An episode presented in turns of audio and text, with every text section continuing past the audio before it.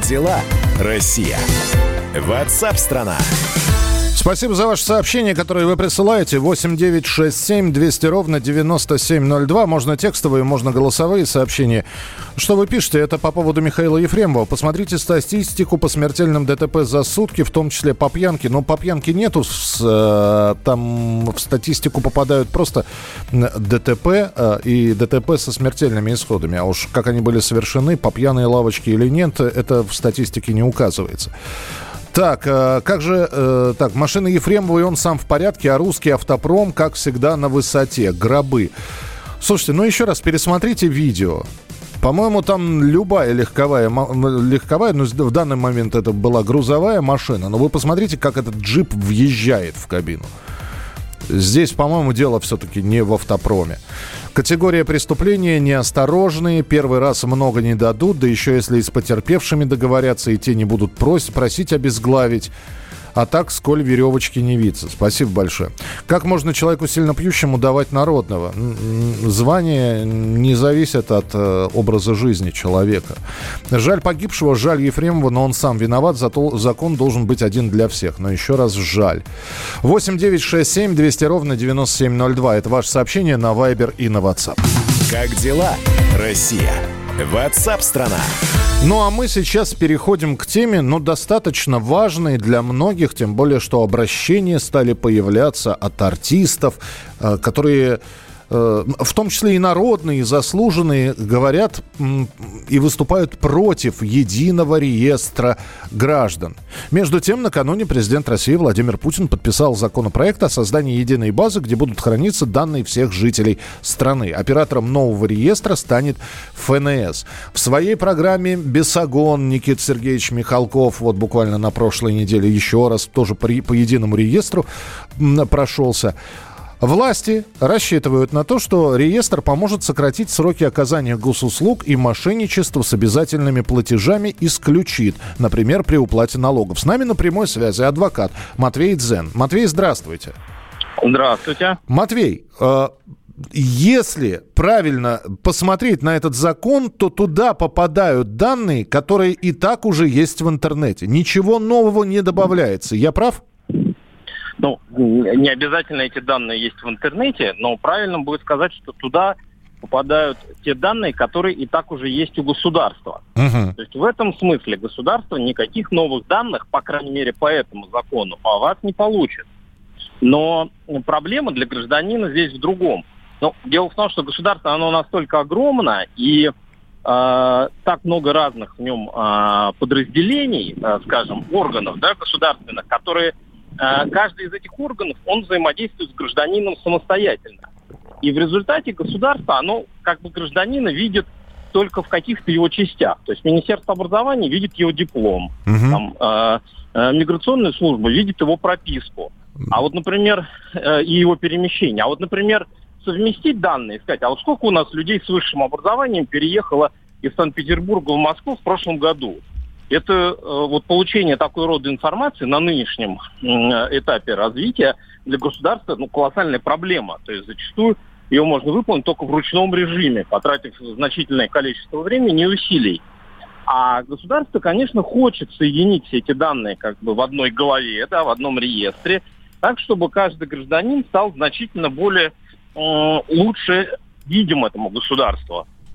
И, конечно, в этом есть как и позитивные стороны. Действительно возрастет качество э, предоставления государственных услуг, скорее всего. Э, легче будет помогать адресно и меньше будет мошенничеств по этому поводу. Но, конечно, во всем этом есть потенциальная опасность э, установления того, что называется сейчас э, в народе цифровым концлагерем. Подождите, но вот опять же, я, я одного не понимаю. Во-первых, ну если это сейчас называется цифровой концлагерь, то сейчас вот... Э, у вас есть банковские, наверняка, у банков есть э, карточ, э, по карточкам Матвея, по вашим, да, э, информация. Есть также данные по паспорту, по ИНН и, и так далее и тому подобное. А чем вот этот единый цифровой концлагерь отличается от разрозненного, который есть сейчас? Да, абсолютно точно. Сам по себе, само по себе создание этого единого реестра, оно не является созданием цифрового концлагеря. Э, но если кто-то теоретически задумал, замыслил создание цифрового концлагеря, то одним из шагов к этому, конечно, будет являться и создание такого реестра. То есть здесь опасность не актуальная. С актуальной точки зрения закон не несет опасности. Опасность, э, на мой взгляд, здесь вот такая потенциальная. То есть это инструмент, который когда-то в будущем может быть использован Э, во вред людям. Матвей, Сейчас объясните пока... один, один, один момент. Почему все-таки Федеральная налоговая служба? Не МВД, не, я не знаю, специально придуманный какой-нибудь федеральный орган государственный, а именно Федеральная налоговая служба. Потому что именно это и смущает людей, что это все делается для того, чтобы с нас доить еще больше налогов. Ну, э, это, естественно, в том числе и для этого делается. То есть э, это называется, не дай, ну, если выражаться правильно. Я, да, извините, по-дворовому. По больше налогов. А это называется улучшить собираемость налогов. То есть новые налоги не вводятся. Как но благодаря этому красиво, реестру, да. конечно, старые налоги можно будет собирать гораздо эффективнее. Угу. И э, в этом плане, конечно, я связываю это, э, ну, вообще с усилением э, Федеральной налоговой службы в таком административно-бюрократическом, как бы, Э, табеле о рангах э, в связи с тем, что его руководитель занял пост премьер-министра. И, конечно, это свидетельствует о таком аппаратном усилении этого ведомства. Потому что, конечно, в традициях нашей страны, и мне кажется, по полноте баз данных и по умению их вести, это все-таки логично было бы поручить либо МВД, либо Федеральной службе безопасности, э, либо, может быть, даже какую-то отдельную структуру создать для этого. Потому что само по себе э, владение таким реестром, но это, конечно, значимый такой рычаг в э, административной деятельности и мощное такое сильное полномочие. А если вспомните, Поэтому... что еще лет 15 назад на рынках, которые тогда еще существовали, можно было купить автобазу, базу телефонных номеров, конечно, здесь возникает вопрос, а будет ли все это надежно, все эти данные защищены? Ну, конечно, конечно, утечки будут, потому что Э, ну, нет смысла иметь реестр, к которому бы ни у кого не было доступа. А, а если доступ есть у достаточно большого количества людей, то, конечно, кто-то где-то будет организовывать и утечки. К сожалению, э, мы видим, что э, что такое происходит. Ну и в целом надо сказать, что вот цифровизация, и мы это видели вот в прошедший период самоизоляции, по вот этим штрафам за самоизоляцию, по приложению в социальный мониторинг, она зачастую у нас реализуется довольно бесчеловечно. То есть ошибается программа, а страдает человек, и какого-то внятного работающего механизма – защитить его права, его просто нет, потому что никто об этом не думал. Да, сколько, сколько было таких случаев, когда люди говорят, что штраф оплатила, на портале госуслуг он по-прежнему висит, и меня едва не остановили на границе, потому что не выпустили из-за этого штрафа. В общем, Матвей, посмотрим, как, что это будет за база. Наверное, стоит поглядеть, опять же, у кого будет доступ к ней. Спасибо, что были у нас в эфире. Адвокат Матвей Дзен да, в программе WhatsApp страна в прямом эфире на радио «Комсомольская правда». Друзья,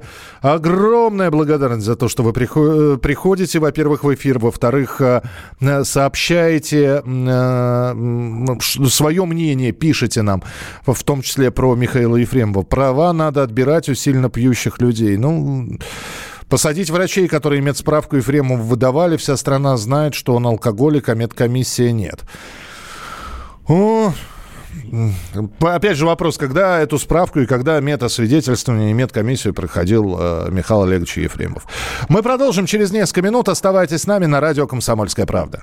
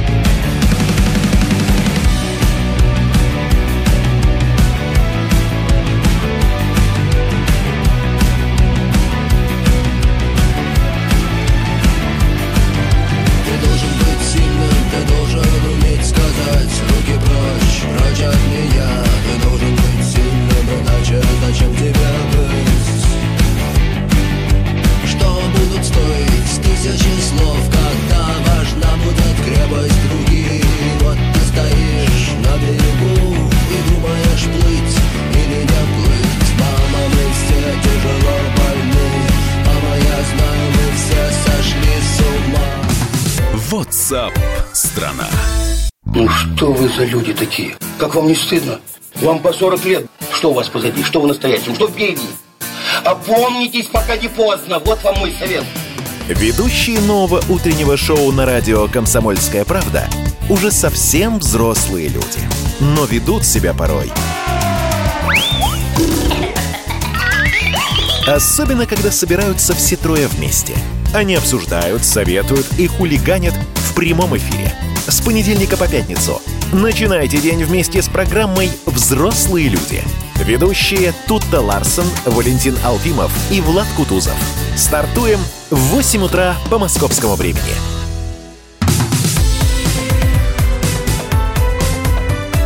Как дела, Россия? Ватсап-страна!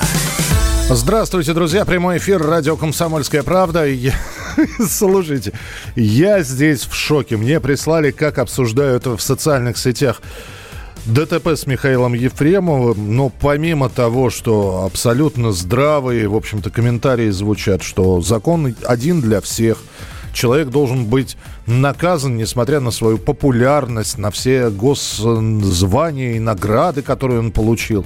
Никто не отменяет прекрасных ролей Михаила Ефремова, но это вовсе не означает, что это дает какую-то индульгенцию перед буквой закона. Но самое интересное, что мне пришли, прислали здесь огромное количество сообщений людей, которые... Ну, конспирология, она всегда где-то рядом, да? Я лично не исключаю того, что кто-то постарался, чтобы он выпил сволочи с Лубянки и не на такое способны. А, может быть, это все подстроено? Где доказательства, где и с кем пил? Как допустили, чтобы сел за руль? Надо бы с этой стороны посмотреть. Ребята! Ох, ребята, вы сильны, конечно. Ну, Спасибо большое. Обсуждение продолжается. 8 9 6 7 200 ровно 9702. Странно, но в 56 лет люди уже так не бухают. Тем более Ефремов умный человек. Прекрасно знает, что он как кость в горле и под колпаком у ФСБ. Ух, ядрит Мадрид, как все, как все запущено-то, а? 8 9 6 7 200 ровно 9702. Как дела, Россия? Ватсап-страна! Мы принимаем ваши сообщения, ну а пока поговорим о том, что самоизоляцию в Москве отменили. Перестал с сегодняшнего дня в городе действовать режим пропусков, график прогулок, открылись парикмахерские салоны красоты, а, вновь заработают социальные карты для проезда в общественном транспорте. Через неделю обещают открыть летние веранды, еще через неделю откроются детские площадки и тренажерные залы. Производство и торговлю уже запустили. Люди стали возвращаться на рабочие места. И опять же таки интернет, э, субстанция такая подвижная все время. И у нас есть люди, мечущиеся в своих пристрастиях. Сначала кричат, зачем допустили самоизоляцию, а теперь говорят, рано выходить из самоизоляции. Находятся люди, которые пишут, как я пойду на работу?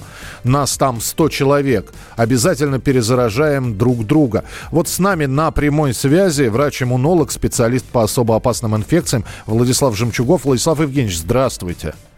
Добрый день, я еще и доктор медицинских наук. Э, это, это само собой подразумевается. Так что доктор медицинских Понятно. наук Владислав Жемчугов. Владислав Евгеньевич, возвращение в офис насколько опасно?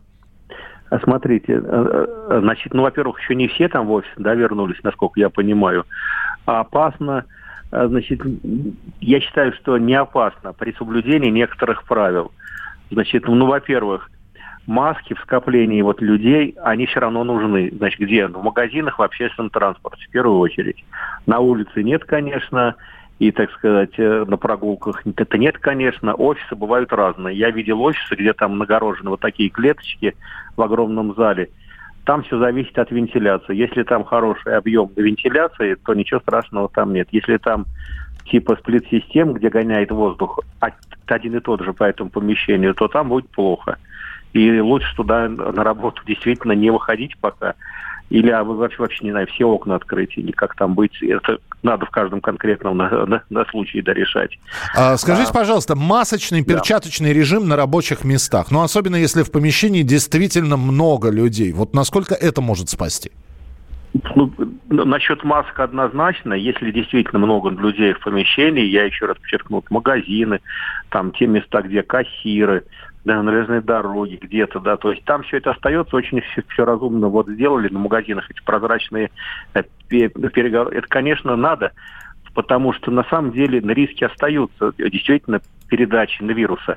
Но власти говорят, что они справятся с тяжелыми больными, у них достаточно, у нас достаточно, значит, э, средств вот, э, тяжелой защиты, это аппараты, квалифицированные врачи, то есть вот умереть не, не, не дадут ну почти никому. Поэтому и, собственно, отпускают. А, а второе, как я это понимаю, от отпуск тормозов, это значит, а, что на вакцину надеяться не надо. Мы отпускаем плавный значит, режим знакомства населения с вирусом. И вот это вот распространение, есть такой термин, мягкое проэпидемичивание. Uh-huh. Да, Геннадий Григорьевич Онищенко вот упомянул, мне очень нравится этот термин, он отражает суть, что вирус пойдет в массы потихоньку, учитывая, что 80, а и больше на процентов болеют бессимптомно или просто его э, знакомятся с ним. И вот та цифра больше 60% населения, когда с ним познакомиться, эпидемия закончится естественным путем, и мы осенью не дождемся вот этой самой пугающей второй волны. Это хороший вариант, но что надо оставлять? Перчатки, я считаю, что летом на в жару только, извините, в кавычках, на радость дерматологам. Угу. Вот. А они не нужны. Ну а салфеточки после того, как вышло из метро протереть на, на руки, э, это, это и в любом там случае очень полезно. Да, Владислав Евгеньевич, спасибо большое за комментарий. Доктор медицинских наук, врач-терапевт, иммунолог, специалист по особо опасным инфекциям Владислав Жемчугов был в прямом эфире. Но многие настолько привыкли уже к самоизоляции, что уже давно не испытывают потребность выйти на улицу или еще хуже. Э, теперь возвращение там на работу э, в, в социум у них вызывает чувство тревоги и дискомфорт. На прямой связи со студией онлайн-психолог Павел Живниров. Павел, здравствуйте. Да, Павел, скажите, пожалуйста, вот э, этим людям каким-то образом можно помочь? Или, опять же, ну, надо перебороть себя и возвращаться в общество? Которых вы сейчас упомянули, они возникают у людей, у которых изначально была уже повышенная тревожность, и на фоне вот этой пандемии она обострилась, и сейчас она распространяется практически на все аспекты жизни. Поэтому этим людям нужно обратиться за помощью к психологу для проработки, в принципе, всех своих страхов. И перебарывать себя это не нужно, нужно просто найти техники, которые позволяют снизить тревожность в отношении планов. То есть человек собирается выйти на улицу, видеть какие-то последствия негативные. Если он этот вопрос проработает, этих последствий, он снизит свою тревожность и не будет какого-то вот этого стоп-фактора. Ну и в целом, если он примет какие-то действия не радикальные, вышел на улицу, бежать играть в волейбол, а вышел на улицу, прошелся вокруг дома, а дальше просто увеличивать ареал своей территории, это тоже достаточно просто ему будет дастся. Угу. А, спасибо большое. Спасибо, что были с нами на прямой связи. Вот мы услышали... Хотя, минуточку еще, Павел, один вопрос, который бы я хотел вам задать. А вот э, если, чело... если у человека действительно чувство тревоги такое, что Э, ну вот начинается паническая атака. Это повод для того, чтобы обращаться к психологу сразу же? Или опять же, э, попить успокоительное, а у нас сейчас очень популярно, да? Какую-нибудь травку успокаивающую да. скупить. Смотрите, дело в том, что проблема со страхом – это проблема, лежащая в эмоциональной теле человека. Любые попытки работать с физиологией, с физическим состоянием не дадут долгосрочного результата. Поэтому здесь вопрос просто уровня комфорта жизни человека – если он хочет мучиться, пусть сидит дома и работает сам. Не хочет мучиться, пусть решает эту проблему, а для этого нужно совершать новые действия, которые раньше он не совершал. Например, обратиться к психологу – это одно из таких действий. Принято, спасибо. Онлайн-психолог Павел Живниров был с нами на прямой связи. Друзья, ваше сообщение 8967 200 ровно 9702. Нечего сидеть в офисах, все в поле кукурузу и турнепс пропалывать. А, Сергей, благодарю. Э, спасибо большое. А, так, по Ефремову здесь большое количество сообщений. Друзья, пишите, я постараюсь все прочитать, и в начале следующего часа мы с вами обязательно встретимся.